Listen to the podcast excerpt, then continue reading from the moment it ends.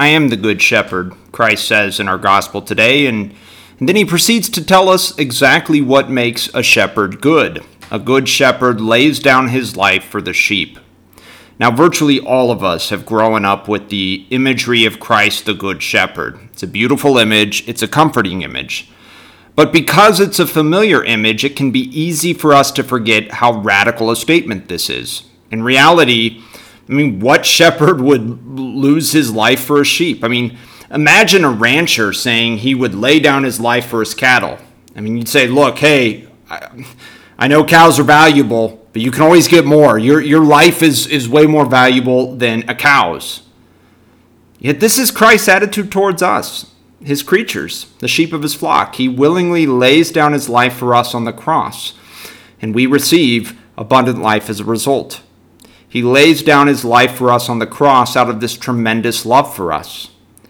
Christ the Good Shepherd is an image which ought to really bring about two thoughts or feelings within us. First, just a profound awe at God's tremendous love for us, that he would send his only begotten Son to lay down his life for us. And secondly, it ought to inspire us to want to imitate Christ the Good Shepherd. Christ the Good Shepherd is an example of self-sacrificial love. Elsewhere in the Gospels, Christ says, no greater love is there than to lay down one's life for one's friends.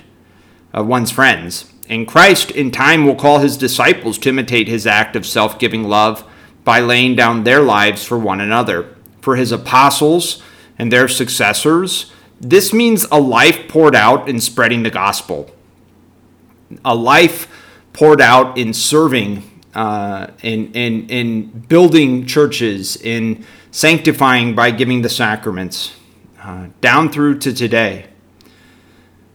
For married Christians, it means loving your spouse in a self-sacrificial, self-giving way. Really, whatever the vocation we have, whatever our state in life, we're called to seek to love God with all our heart, mind, and soul, and to love our neighbor as ourselves. We're called to imitate Christ the Good Shepherd.